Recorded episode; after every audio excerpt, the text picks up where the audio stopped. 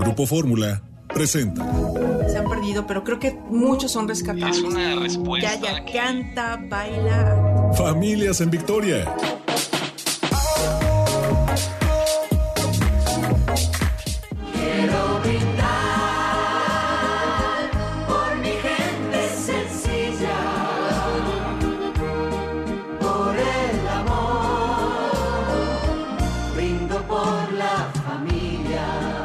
Tal? ¿Cómo están? Qué gusto nos da que nos acompañen. Hoy que es domingo. Domingo, no me acuerdo el día, fíjense. No me acuerdo si es 15, 20, no me acuerdo. Ah, es 20. 20. 20 de mayo. Así es, 20 de mayo. Muchas felicidades a las personas que cumplan años y les deseamos que cumplan muchos, muchos, muchos años más todavía, que Dios los mantenga resguardados de cualquier peligro, de cualquier adversidad y que la victoria siempre esté con ustedes, a todos los que cumplen años. Muchas felicidades. Saludamos en los controles técnicos a Dani Olvera. Dani, ¿cómo estás? Qué gusto verte como siempre con esa sonrisa de oreja a oreja. También a nuestro amigo Manuel Montes de Oca. Muchas gracias, Manuel. Y bueno, saludamos a todos nuestros colaboradores. ¿Cómo están, chicos, esta mañana? Tan guapos como Hola, siempre. Nos da muchísimo Hola. gusto saludarles. Siempre contentos, ¿verdad? Siempre Claro que entusiastos. sí. Siempre, Siempre entusiastas y alegres. alegres. George, ¿cómo Hola, estás, George? Bien, ¿y tú? ¿Qué tal? Bien, me han preguntado que qué tal estás, que si estás guapo, feo, ¿cómo Pues estás? más o menos. Ah. Mis hermanos dicen que estoy feo. Es horrible. Pues, te diré. La mamá dice que estás guapísimo. Las hermanas siempre decimos que están feos los hermanos. Y la mamá que estoy guapísimo. Y la mamá guapísima. Y las abuelitas, siempre son bien consentidoras con los chamacos, ¿verdad? Son un amor No las abuelitas. Un saludo a todas las Un saludo, abuelitas las que son abuelitas. hermosas. Pues hoy es cumpleaños de su abuelita Liliana, así que mándenle Ah, saludos. mira, un saludo a mi abuelita Ay, Lili. muchas felicidades, abuelita Lili. Las mujeres son guapas todo el tiempo. Y los hombres solo los dos primeros meses. Ah. Después de los dos primeros meses, todo el tiempo son feos. No, no. bueno, eso dicen, ¿verdad? Que las mujeres somos bien guapas.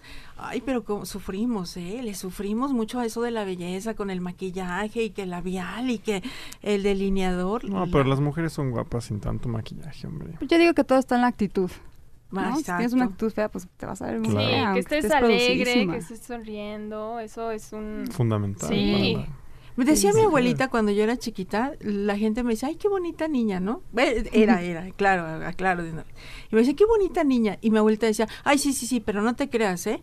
Piensa como si fueras fea. Y yo, ay, caray, ¿cómo es eso? Mira, es que hay que cultivar el interior, hay que cultivar la belleza, hay que ser amable, cariñosa, atenta, cordial, servicial. Todo eso me lo decía cuando yo tenía ocho años. Me acuerdo perfecto.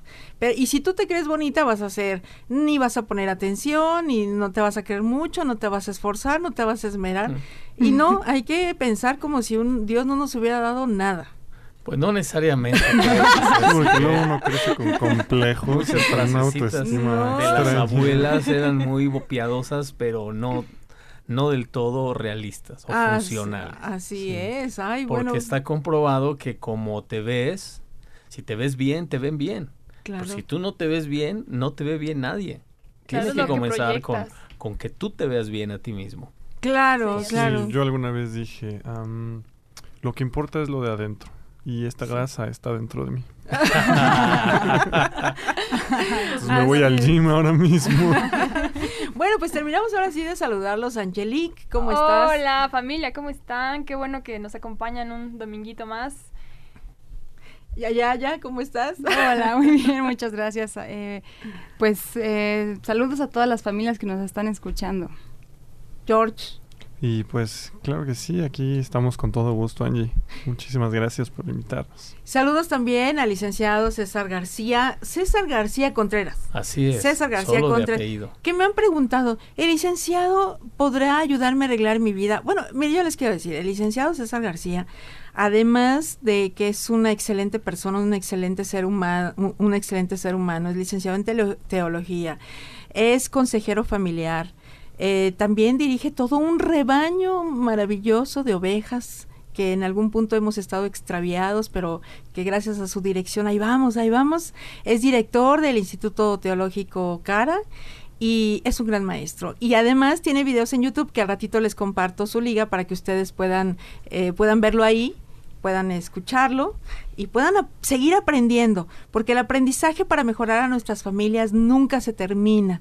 Siempre tenemos que estar atentos a lo que sucede en nuestro entorno familiar, ver cómo nos estamos comportando, cómo nos estamos, cómo estamos interactuando con las personas con las que convivimos, porque muchas veces somos intolerantes o somos eh, eh, conflictivos, estamos creando un conflicto sin darnos cuenta, todo lo hacemos sin darnos cuenta, ya lo decía el licenciado, a veces nuestras actitudes corresponden a a, que no nos damos cuenta, nuestra ignorancia, pero en la medida en que vamos aprendiendo y vamos, vamos esforzándonos por, por eh, ir eliminando todas estas cosas que nos crean conflictos como familia, pues vamos a ser una familia en victoria. Yo creo que este es el objetivo principal de este programa, ser una familia en victoria. Y gracias a todas las personas que tuvieron la amabilidad de escribirnos a nuestro correo electrónico, que tuvieron la amabilidad de comunicarse con nosotros vía eh, nuestra multilínea y vía Facebook, porque nos hicieron algunas preguntas que esta mañana les vamos a dar respuesta. Ah, sí, algunas preguntitas. Sí, hacía algunas preguntitas, Muy así que si tú quisieras empezar con algunas de las ah, preguntas. claro que sí. Pues mira, la primera pregunta que nos manda eh, Alejandra es ¿cómo afectó el machismo a nuestra sociedad? ¿Cómo es que afecta el machismo a nuestra sociedad? Muchísimo. El machismo es una forma de opresión finalmente, eh, como también en su momento entendemos el matriarcado igual, solo que el matriarcado es un poquito más este camuflajeado, ¿verdad? No tan frontal, no tan directo como lo es el, el- el machismo, pero el machismo es una forma de opresión. Claro. Entonces, op- la opresión del machismo eh, destruye mucho eh, la parte emocional, la parte sensitiva de las personas. Eh, si lo, lo vemos en el caso de, de los hijos, pues escuchamos expresiones que siguen todavía generando un daño terrible a nuestra sociedad. Eh, no sé si recuerdan, no sé si fue el caso también de alguno de ustedes cuando eras niño que llorabas y te decían, no sea marica, los niños no lloran. Muy común. Pero, Sí, pero sí. ¿quién dice que los niños no lloran? Por Exacto. supuesto que los niños lloran. Y, esa, esa represión que había este, sobre el niño y sobre la niña eh, tiene mucho de origen en el machismo. Entonces, el machismo eh, oprime la expresión emocional, sentimental, pero es tan fuerte, tan agresivo, que destruye la capacidad creativa de- del ser humano. Por eso es que eh, mucho hablamos en cuanto a qué es lo que frena México o lo frenaba en muchos aspectos este, de, de desarrollo. Y si somos claros, tenemos muchos recursos, somos gente muy capaz, pero la parte emocional que tiene que ver mucho con nuestra cultura, con nuestra idiosincrasia, nos ha afectado mucho y nos ha frenado mucho en nuestro desa- desarrollo este, como, como personas, como seres humanos, que aspiramos siempre a, a subir el nivel o la calidad de vida que, que tenemos en México. ¿Cuáles Claro, y serían, cuando- sí, sí, no, No. perdón, adelante. ¿Cuáles serían algunas de las características del machismo? O sea, por ejemplo, esta, estas expresiones de los niños no lloran porque si no son maricas. Y es que podría- eso yo inclusive lo he escuchado hasta de mujeres y, o sea, no Sí. es Sí, el machismo es de- fomentado también por- con- por mujeres. sin duda, Sí, ¿no? eh, es que eh, eh, lo que está detrás de estas expresiones es precisamente este el miedo, la inseguridad, el, el manipular, el controlar. Son expresiones que tienen que ver con el que yo quiero ejercer cierto control sobre la mujer, sobre los hijos, sobre el entorno, porque se expresa en muchas otras esferas de la sociedad y es finalmente el origen de esas expresiones es inseguridad, es miedo. Entonces, O sea, ¿el hombre es macho o es, o sea, es machista porque tiene miedo? así es. ¿Ok? ¿Y de qué tiene miedo? El ser humano eh, tiene muchos miedos, tenemos muchísimos miedos a muchas cosas, pero uno de los que eh, dicen los estudiosos del desarrollo humano que más le afecta a la persona es el ser y dejar de ser, o el nunca ser. Entonces, el que la persona en algún momento eh, deje de ser algo que creyó ser, ya sea como padre, como esposo, como pareja, el, el, perder ese ser le produce un miedo constante que lo hace este, comportarse y tener actitudes de control, de manipulación, de inseguridad, que por supuesto este, no dimensiona el daño que crea ese comportamiento, pero él se autoengaña porque cree que tiene cierto control sobre el, las personas que son parte de su familia o de la sociedad. Digo que, que se engaña porque crea una falsificación de relaciones. ¿Por qué? Porque la persona corresponde, pero no corresponde por amor o por aprecio, con libertad, corresponde por miedo. Por miedo. Y va sembrando el miedo que él tiene, lo va sembrando en las personas en quienes él impone o es normativo, dictatorial. Sí, tiene que ver con control, ¿no? El poder, ¿no? Así es. Y sobre todo también tenemos que tener en claro qué es ser un hombre, ¿no? Porque muchas veces está distorsionada esa idea, ¿no? De un hombre no llora un hombre es quien provee económicamente en el hogar, ¿no? Y a veces por ahí se genera mucha violencia, ¿no? Económicamente también. Entonces el hombre tiene miedo de demostrar sus sentimientos. ¿Qué les parece si vamos a una pausa y regresamos eh, con este tema que a mí me parece fundamental y maravilloso? Porque maravilloso desde el punto de vista que si lo detectamos podemos mejorar como familia. Vamos a una pausa y regresamos aquí a Familias en Victoria. Continuamos en Familias en Victoria.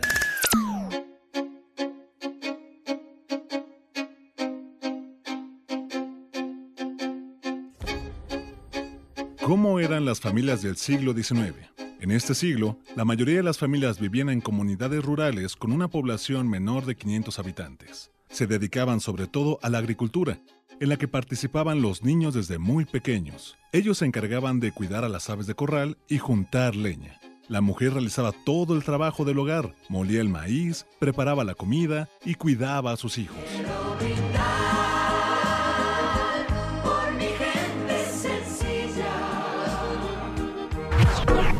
Continuamos en Familias en Victoria.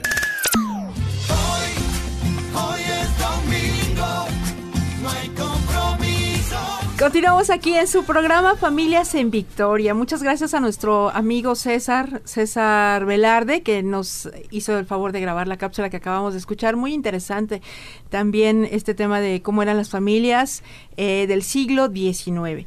Bueno, seguimos con esta situación del machismo en, en nuestra sociedad, que cómo nos ha afectado a nivel familiar porque evidentemente el hombre no quiere mostrar sus sentimientos, no quiere mostrar su amor como tal, no quiere verse vulnerable, no quiere que, que, que vaya aparentemente o como a perder, ¿no? O como dirían los abuelos o los bisabuelos o sus antepasados, este, los machos no lloran, los machos no son fuertes, valientes y, y, no demuestran sus emociones. Entonces, al no mostrar las emociones, muchas veces dejan de ser cariñosos con la esposa, con los hijos y no se dan cuenta. Yo creo que el hombre no se da cuenta el daño tan enorme que hace a su pareja cuando no es afectuoso. No Pero es también cariño. la mujer, ¿eh? Y claro, y Sí, a- también la mujer sí. este, se limita mucho en expresar sus sentimientos a su pareja por el miedo. Dijimos que el origen de esta expresión es miedo.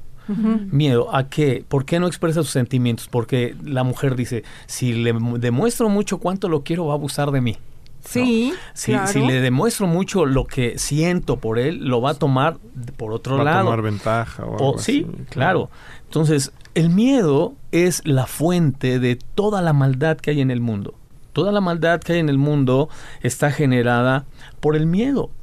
Y, y tú dices, ¿cómo puede ser que un sentimiento que hoy nosotros identificamos de muchas maneras pueda tener a la sociedad hundida en tantos conflictos que parece que no tienen solución y todo tiene que ver con miedo? El ser humano tiene miedo. Y no importa si tiene en sus manos este eh, eh, un arma o está desarmado, no importa si tiene muchos recursos o no, no importa si tiene educación o no la tiene, el miedo es parte de la naturaleza del ser humano. Pero otra vez regresamos al primer programa, pero el ignorarlo es lo que hace que entonces el miedo se convierta en el elemento fundamental de las decisiones equivocadas que tomo, de los comportamientos equivocados que tomo.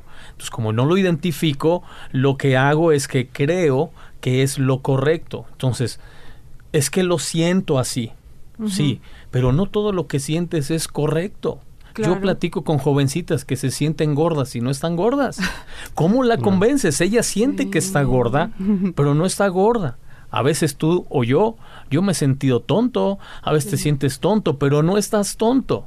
Sí. Entonces, Es que mucho lo de que eso sientes viene no de, es de la correcto. casa, ¿no? Viene de la casa. Es como, hija, pues te veo medio gordita, échale ganas al gym. O no, no, no, no Estás comas medio tonto, dos saca seis o... Dos, ajá, mete claro, uno. ¿no? O sea, Medio entonces taco. es una programación y un chip que, que, que se viene desde la casa. Y Sí. finalmente originado por el miedo, ¿no? Porque el Sí. padre lo dice por miedo, ¿no? Porque no quiere que su hijo esté, eh, eh, esté bajo en el promedio de la escuela, no quiere que la hija no se vea en el promedio de las jovencitas eh, físicamente aceptadas por los estereotipos o estándares que establece la sociedad.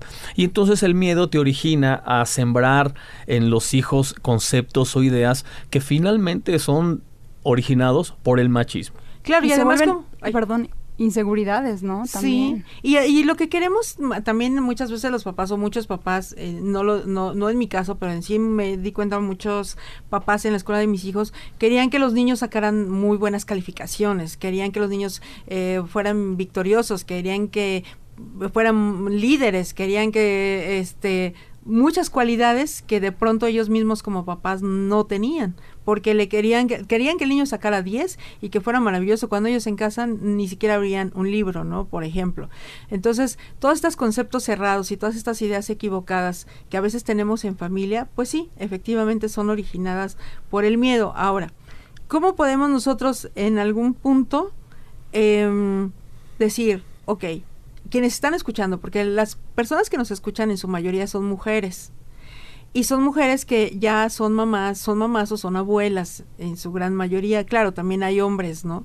Pero muchos, yo estoy casi segura de que los hombres que nos están escuchando también están en esta eh, actitud de cambiar, de transformarse, de tener una familia mucho mejor, de tener una familia en Victoria. Una familia en Victoria no es una familia exitosa es necesariamente económicamente. Eh, no necesariamente todos tienen que tener habilidades y cualidades, uy, sobresalientes, Y mucho menos perfecta. y mucho Claro. menos perfectas. Sí, de hecho, una de las preguntas aquí que nos mandaron es cómo sería una restauración en la fibra moral de la sociedad Y en la familia, yo creo, ¿no? Sí, no existen familias perfectas. De hecho, los ejemplos que tenemos antiguos de familias eh, documentados históricamente de los más antiguos que tenemos, eh, conocemos relatos de la Biblia de muchas familias. Lo curioso es que las familias en la Biblia, ninguna hay- es familia en el contexto funcional como lo queremos interpretar nosotros, ninguna. Todas eran familias con muchas disfuncionabilidades de todo tipo, pero que dentro de, de esos, esas áreas y aspectos disfuncionales encontraban el punto medio de cómo hacer que pudiera continuar la familia. Entonces, si ni siquiera existían familias del todo funcionales como las entendemos hoy en día, pues mucho menos familias perfectas. Claro. No existían familias victoriosas como las que hoy queremos que, que existan en nuestro México, familias victoriosas, porque ahora tenemos muchas cosas a nuestro alcance, tenemos tecnología, tenemos, eh, eh, podemos ir a la universidad, podemos tener mayores conocimientos, ahora podemos eh, a- adquirir mucho mayores eh, herramientas para ser unas familias de verdad victoriosas espiritualmente, em, emocionalmente, psicológicamente. Tenemos mucho más ahora, yo creo. ¿no? Muchos recursos. Muchos recursos. este, pero muy mal encausados, Muy mal encausados. y muy mal, mal capitalizados, porque eh, mencionábamos en algún programa anterior cómo las familias hemos pasado de, estamos pasando de un modelo tradicional, antiguo, que le llaman normativo, dictatorial, en parte lo que mencionamos del machismo tiene que ver con todo esto, a un modelo de familia liberal, en el que no hay un justo medio que norme la información que nos llega. Entonces practicamos todo lo que nos dicen, que funciona, ¿no? Yo recuerdo cuando era niño ese comercial famoso que duró años, la familia pequeña vive mejor. Sí, duró Hoy años. está demostrado que no es cierto. Fue una mentira que nos hicieron creer que la familia vive pequeña vive mejor. ¿Por qué? Porque una familia con un hijo tiene los mil problemas que tenía una familia con diez o con cinco.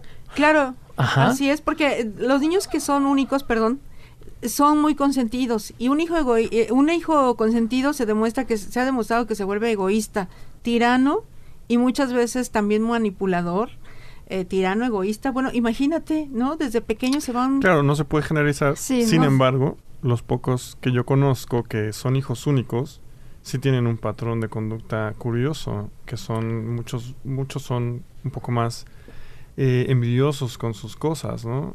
Eh, Bueno, yo tengo un dato, un dato de una revista médica.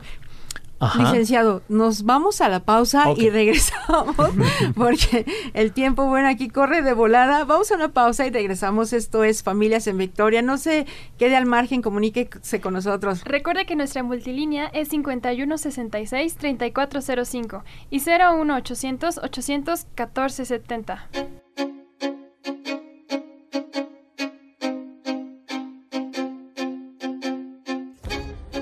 ¿Cómo era la familia del siglo XX?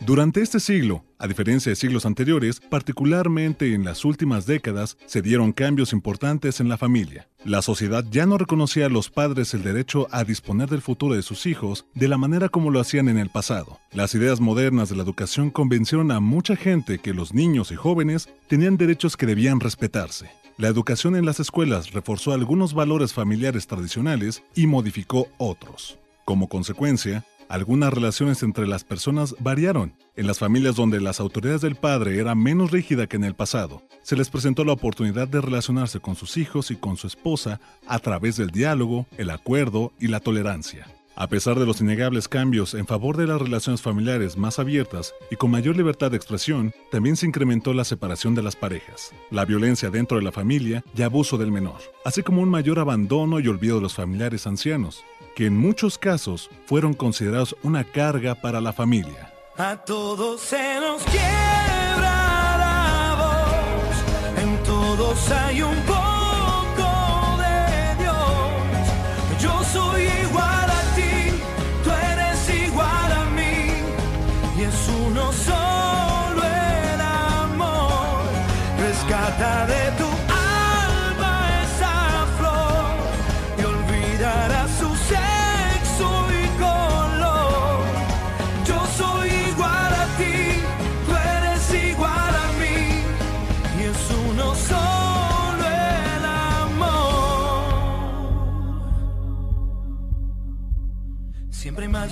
visión de la película, otros modos de mirar, muchas formas de escribir y nadie tiene la verdad.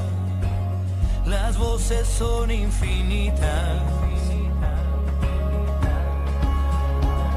No voy a cambiar la historia de esta América. Suena fuerte mi canción. Yo defiendo la razón y no hay granada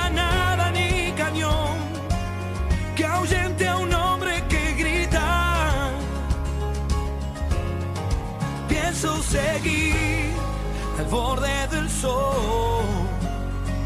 Aunque digan lo que digan, yo soy más fuerte si me dicen no. A todos se nos quiebra la voz, en todos hay un poco de Dios. Continuamos en Familias en Victoria.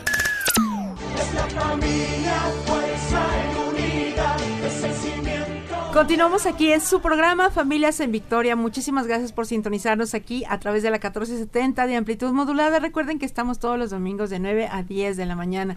Y bueno, continuamos con este tema que es muy interesante acerca de los hijos que son únicos y que de pronto tienen ciertas actitudes y ciertos comportamientos no porque ellos lo deseen, simplemente porque así fueron educados, los papás se volcaron en ellos y de pronto, bueno, pues crearon seres que en algún momento tienen ciertas limitaciones. Usted nos Sí. hablaba de acerca de unos datos muy importantes. Sí, aquí George fue el que sacó el tema, ¿verdad? De, Sí, de de los los hijos, hijos porque estamos hablando de la familia tradicional y la familia ahora moderna que es más liberal, ¿verdad? Pero que se fue al extremo. Y salió el tema de los hijos, porque pudiéramos mencionar esa área también en relación a, a la vida de pareja. Pero en relación a los hijos, yo mencionaba un dato que sacó una revista médica sobre los, los niños en Australia, por ejemplo. Este, eh, el artículo se llamaba Deja a tus hijos caer.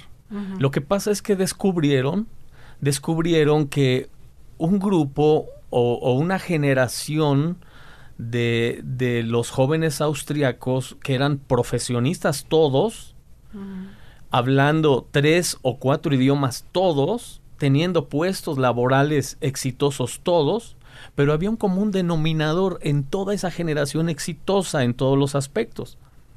Todos consumían antidepresivos, Mm. todos consumían medicamentos que tienen que ver con conflictos psicológicos y tenían sus terapeutas todos. Guau. Y entonces cuando hicieron el estudio y la investigación llegaron a la conclusión que todos esos jóvenes cuando fueron niños nunca sufrieron una caída, un rasguño, un golpe, una descalabrada, nunca tuvieron algo ¿no? algo que realmente ellos pudieran este de alguna manera tener que enfrentar por ellos mismos. Claro. Entonces, el, el- el- el estudio está basado, por eso es, deja al niño caer, porque si el niño no sabe caer, no sabrá levantarse nunca. O sea, no queremos que se caiga en, para nada y en ningún lugar. Eh, Y, y lo que estamos haciendo es que cuando la vida real a la que él se enfrente, porque ese no es el mundo real, No. en el mundo real todos nos caemos, todos tropezamos, todos nos equivocamos, todos fallamos. ¿Cómo te levantas si nunca tuviste la experiencia propia de saberte levantar? Es muy común en las abuelitas este, esto que ven que el nieto se va a caer y luego luego van, a- lo levantan. Muchas veces no permiten que los papás regañen a los hijos o les llamen la atención cuando están pequeños y están haciendo algo algo que los puede afectar o lastimar. Mm, Los papás no dejan, los abuelitos sobreprotegen y muchas veces esto también es un conflicto para el niño, ¿no? Es una distorsión de educación. Es que es el extremo del que hablamos hace un momento sobre eh, las familias liberales que de alguna manera no tienen muy claro los sistemas de educación porque vienen odiando y vienen rechazando el antiguo, el tradicional, el normativo, el, el que está todo el tiempo molestándote y diciéndote qué tienes que hacer y qué no tienes que hacer. Y llegan a uno en el que dejan hacer todo. Y en la parte formativa de los hijos, entonces cometen el error de que de la idea equivocada de que es que no quiero que pase lo que yo pasé. Ujú. Y entonces eso crea una forma de pensamiento equivocada en los hijos, porque ellos interpretan eso muchas veces como, como falta de amor. Y justamente nos mandan una pregunta que es ¿cuáles son las características del libertinaje y, eh, y pues la diferencia de libertinaje y libertad en una familia? Pues muy buena pregunta. Este, pero todo se reduce también a otra respuesta muy interesante y tiene que ver con responsabilidad. Tú no entiendes la libertad si no entiendes responsabilidad. Todo mundo clama por libertad. Si tú ves a los este hijos en las familias es quieren libertad de los padres, ya no lo soportan tanta opresión, pero lo mismo le sucede al padre en su trabajo, ¿no? Sí. Él ya no soporta al jefe, ya quiere ser libre de, de- de su jefe, ya no lo aguanta. Nos pasa a los ciudadanos, eh, clamamos por libertad del gobierno que tenemos, pero el clamor por libertad termina cuando llegas al punto de la responsabilidad. Como para qué quiero la libertad, que era el problema finalmente que tú tenían en Sudáfrica, ¿no? O sea, me quito el yugo de los ingleses porque ya no soporto a los ingleses, son horribles, y luego al otro día Nelson Mandela lucha por la libertad en Sudáfrica y al otro día, ¿qué hago? Ahora que soy libre, no sé qué hacer con la libertad. Claro. Entonces, este, nos pasa mucho a nosotros que que malentendemos la libertad porque pensamos otra vez que libertad es hacer lo que se me da la gana, hacer lo que yo quiero, cuando libertad es mayor responsabilidad. Sí, que pasa con muchos papás que sobreprotegieron a sus hijos, que los ven ahora ya, no sé, de 40, 45, 50 años, y ya no saben cómo aventarlos a la calle, ¿no? Porque dicen, toda, toda la vida estuvi eh, los estuvieron sobreprotegiendo. Y ahora que ya son muy grandes, que ellos no tienen la madurez, porque pareciera mentira, pero al tener 45, 50, 60 años no significa que ya vas a madurar. Hay Pues sí, personas que... de- bueno, de hecho, es importante eso de lo que dices, es interesante. De hecho, aquí hay una pregunta que dice, si tengo 40 años y vivo con mis papás, yo me llevo muy bien con ellos y los quiero mucho, no me he querido casar y estoy muy a gusto así, ¿estoy mal? No necesariamente. Yo creo que el tema de, de, de- de la, de la relación de pareja y del matrimonio no tiene que ser para todos, que es otra de las mentiras que nos Sí. hicieron creer en el pasado, ¿no? Los, los abuelos, este, que eran papás de nuestros papás, cuando llegaban a cierta edad les decían, Ya estás en edad de merecer. Me dicen eso ¿Quién todo el dice tiempo. Sí, entonces eh, no necesariamente nos tenemos que casar, ¿verdad? Por supuesto que no. Ese concepto de, de que estás en edad, ¿quién establece la edad realmente? Claro. ¿Quién dice esta es la, la mejor edad para casarse? En el pasado este, se casaban muy jóvenes y hoy cada vez se van este, los muchachos casándose más grandes de edad. Pero tampoco hay que aplicar la de forever alone, forever young, porque si no, pues ya estás cayendo como un poco de... joven. No, Sí, muy precisamente. Precisamente Sí, porque depende qué, qué es lo que quieres, depende de tu proyecto de vida. Claro. Claro. o sea, porque sí. el proyecto de vida es el que norma las decisiones que tú vas a tomar. Por ejemplo, si en tu proyecto de vida está tener hijos, pues obviamente no los vas a tener a los 50. No. Digo, Ujú. los Es amigos que nos están escuchando y- los tienen, pues ellos los respetamos, pero con, con ese respeto ellos podrán decirnos, es muy complicado. ¿Por qué? Porque no te dan las fuerzas, la energía. ¿Por Claro, qué? sí. Pues porque a los 70 años no te imaginas estar yendo a- afuera de un antro a esperar a tu hijo, ¿no? O sea, ya imagínate a esa edad hacer esos, esas cosas. Al Entonces, mismo hijo le daría pena. Claro. verdad, Además o que puede llegar a ser muy conservador, ¿no? En la forma de cómo educar al hijo, ¿no? Sí, yo, yo conozco personas que a los 40 años o 45 tuvieron a su primer hijo y esos, esas personas ahora tienen muchos problemas porque el papá no pudo interactuar con ellos de una manera más cordial o amable o o cariñosa. porque iban a la escuela y les decían que su abuelito era el que los traía y era el papá. Y ¿no? era el papá, siempre creció con esa pena de, ¿qué onda? Es mi papá, ¿por qué me dicen que es mi abuelito? Y, y Sí, crecen así. Pero decíamos en esos casos del proyecto de vida es el que Sí. norma. Porque si tú te quieres casar a los 50, pero dices, pero no queremos hijos, perfecto. Yo no le veo el Claro. problema de a casarse a los 50, a los 60, Ujú. pero tienes en el proyecto de vida ya no tener hijos. Sí. Si en tu proyecto de vida está así tener hijos, por supuesto que la edad este, recomendable es que est- estés en plenitud. ¿verdad? Ahora, cuando uno está muy joven, dice uno ese tipo de cosas. Hay hijos yo, bueno, pero ni loca. Yo decía eso. Como yo en 10 recuerdo, años. Yo recuerdo que yo decía, tener hijos, qué horror. A mí me daban ca- a cargar un bebé y yo decía, no, no, por supuesto que no lo cargo. Ay, no, qué horror. Ay, no, se me va a caer. Ay, no, no, no. No, aléjenlo, aléjenlo. Y los bebés huelen feo. No, no, no, no, no, no, por favor, no. Y yo decía, hijos, no, hombre, para nada. Y cuando me embarazo y tengo a mi primer hijo, yo de verdad no sé qué me vida. pasó, no sé qué sucedió dentro de mí, que me cambió la vida. Salió un amor que yo ni siquiera sabía que podía existir Angélica, dentro de pero mí. vamos más atrás todavía. No solamente en relación a los hijos, sino en relación a una vida de pareja o de matrimonio. ¿Cuántos de Claro. nosotros hemos dicho, yo no me voy a casar, yo no voy a dejar a mi mamá, a mi papá, porque crecimos queriendo mucho a nuestros padres. En medio de todo el, el conflicto disfuncional del que venimos, creci- crecimos queriéndolos. Y, y es tanto el aprecio que les tenemos a veces que yo no voy a dejar a mi mamá, yo la quiero mucho a mi papá, no, no, o sea, no quiere salir de ese núcleo, pero ahí precisamente entra algo de mí, algo místico, porque no solamente dices no quiero hijos, tampoco quiero una relación, Así es. Pero de repente llega un momento, ¡pah! que despierta el amor Claro. en ti y ya no existe mamá ni papá ni casa ni nada y te clavas con esa persona Sí. y lo que decías y creías antes cambia. Cambia, claro, es ahí cuando yo digo, Dios existe, porque es el único que hace todas esas cosas, nadie más. ¿Cómo es posible que yo no quería hijos y de pronto tres hijos? ¿No? O sea, es increíble. Tiene algo de misterio, ¿no? Yo Claro. le llamo a eso, le llamo conexiones divinas, porque, Claro. O calentura. bueno, él tal vez lo hace más práctico, pero aún la calentura finalmente, finalmente tiene un origen, ¿no? Claro. Porque no vas por la vida sintiendo calentura por todo. No, llegó un momento en el que se da con alguien. Vamos a una pausa y regresamos. Continúen con nosotros aquí en Familias en Victoria. No se vayan.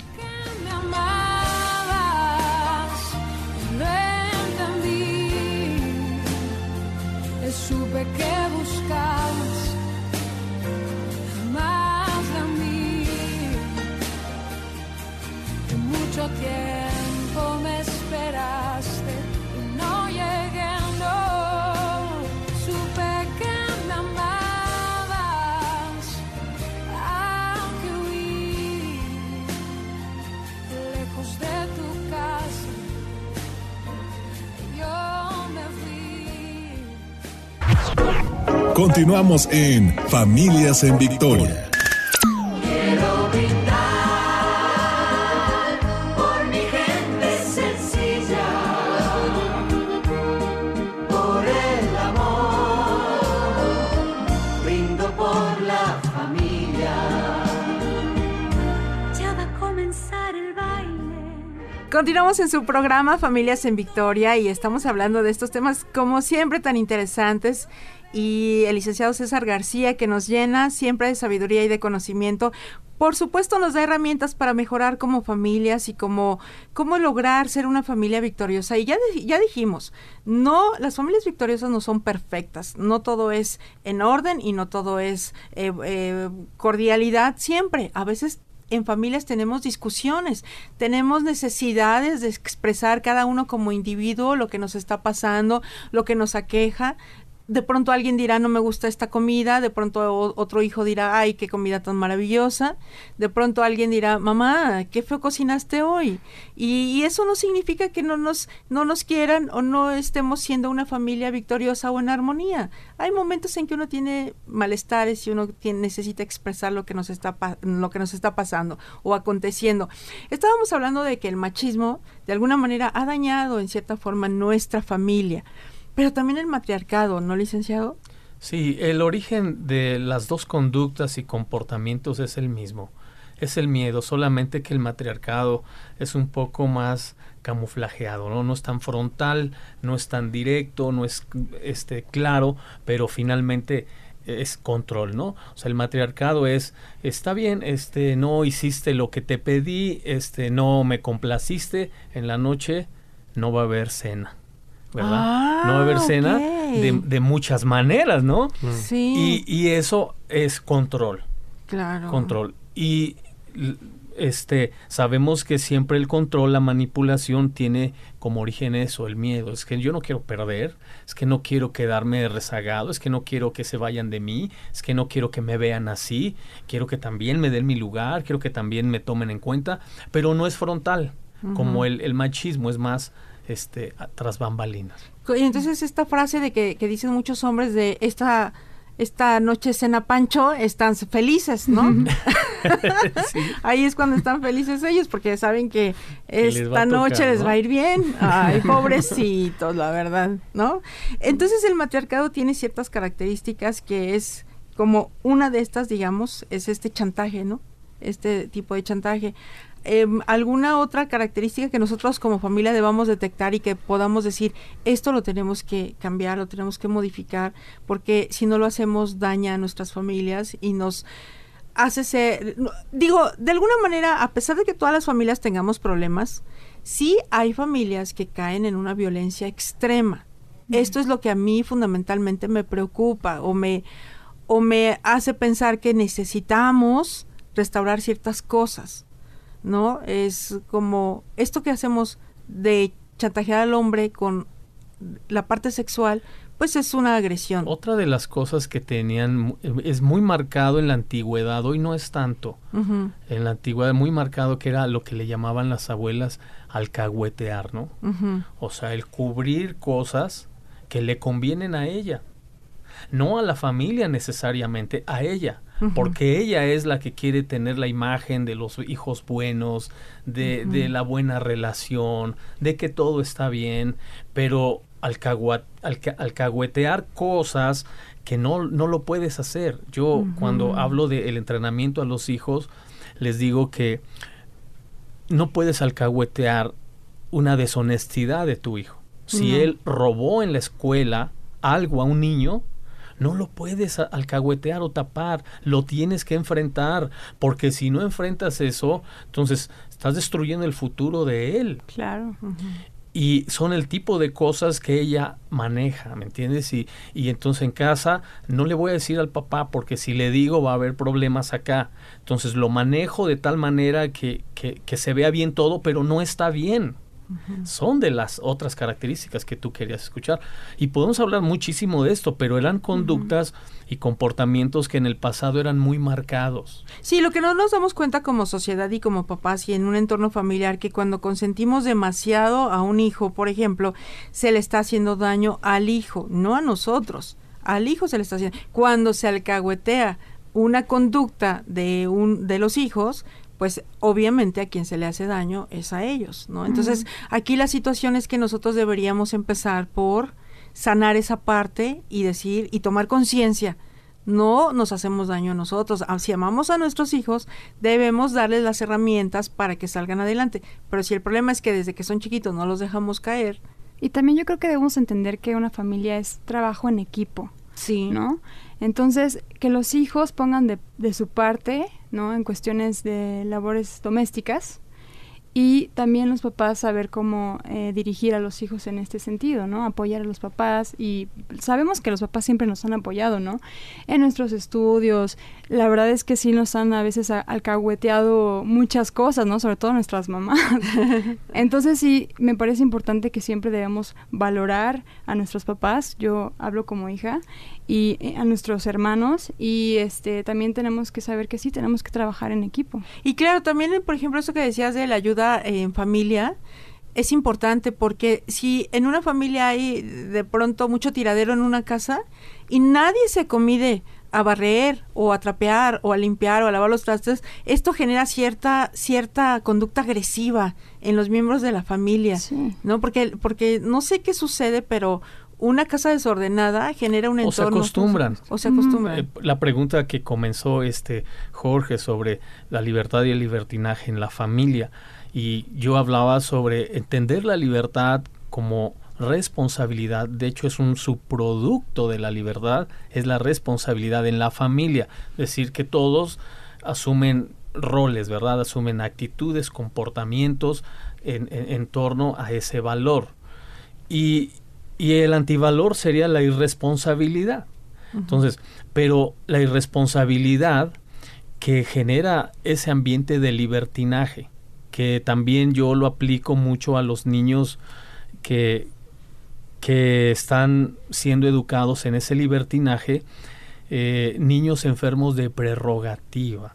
Doy una clase de cómo enfrentar la prerrogativa en la que están los niños. Los niños que tienen en- están hundidos en esa naturaleza de prerrogativa son gente que se siente con derecho a todo, que merece todo en la vida y que no es responsable de nada. Ah, sí. Mm. Sí, porque eso, eso, eso se hizo muy evidente el siglo pasado con los derechos de los niños, ¿no? De que los niños tenían derechos pero no tenían obligaciones. Y entonces, no, no, todos tenemos derechos y todos tenemos obligaciones. O sea, yo una, tú juntas eso, tú juntas una persona que se siente que no la merece nadie, sí. porque es muy valiosa y muy importante que no la merece nadie, que tiene y que merece todo Por lo regular es hijo único. y que y que este no es responsable de nada y es una bomba, ¿eh? O sea, una persona que a cualquier centro de trabajo que llegue, a cualquier relación de pareja, en cualquier entorno social o familiar, es una bomba. Porque él no es responsable de nada. Todo el mundo sí, él menos él.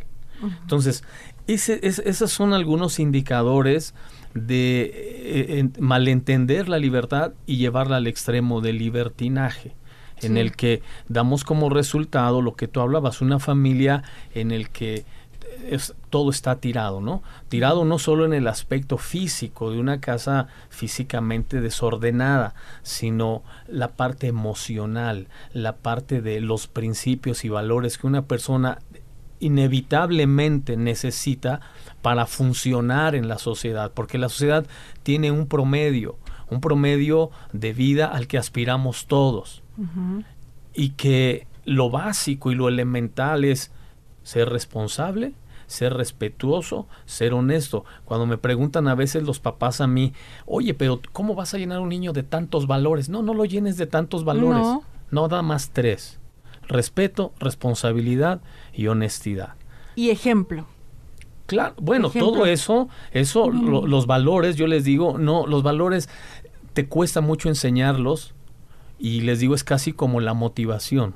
La motivación es algo que no puedes enseñar si no lo tienes tú. Sí. ¿Cómo le puedes decir a un hijo, échale ganas, ánimo, si tú no lo tienes? es algo que transmites, más que enseñarlo, lo transmites, como dices tú, con el ejemplo. ¿Y qué, va- qué, qué valiosos son los, los, los, el respeto, la, toda- todas estas cosas también que uno como hijo debería tener con relación a nuestra familia, el respeto, el hasta el tocar la puerta, ¿no? Creo que es una forma de respeto también. Sí, todas esas cosas se van como, pues, enseñando, ¿no? Desde chiquitos, cosas esenciales que te van entendiendo algunos valores, ¿no? Como, pues, no sé, que va desde como sonreír cuando te presentas, ser amistoso con, con las personas, ¿no? Saludar a todos, am, ser Y- tolerante y te con digo la algo, raza, George, la lo que menos hay en México es respeto. Sí, no Es hay lo que respeto. menos hay. No hay respeto.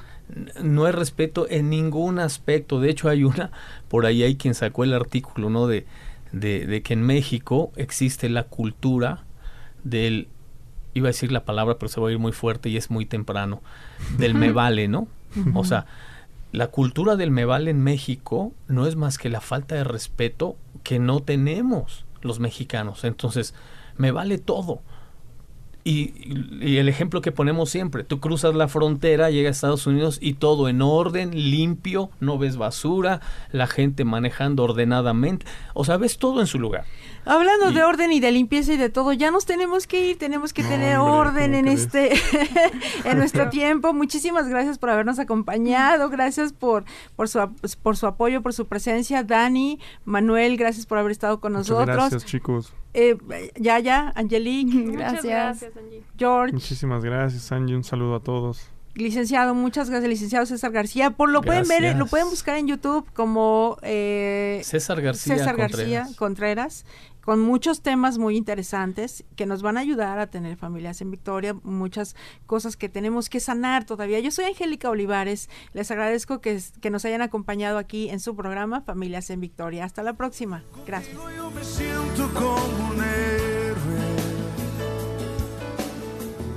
Tu amor es mi energía, mi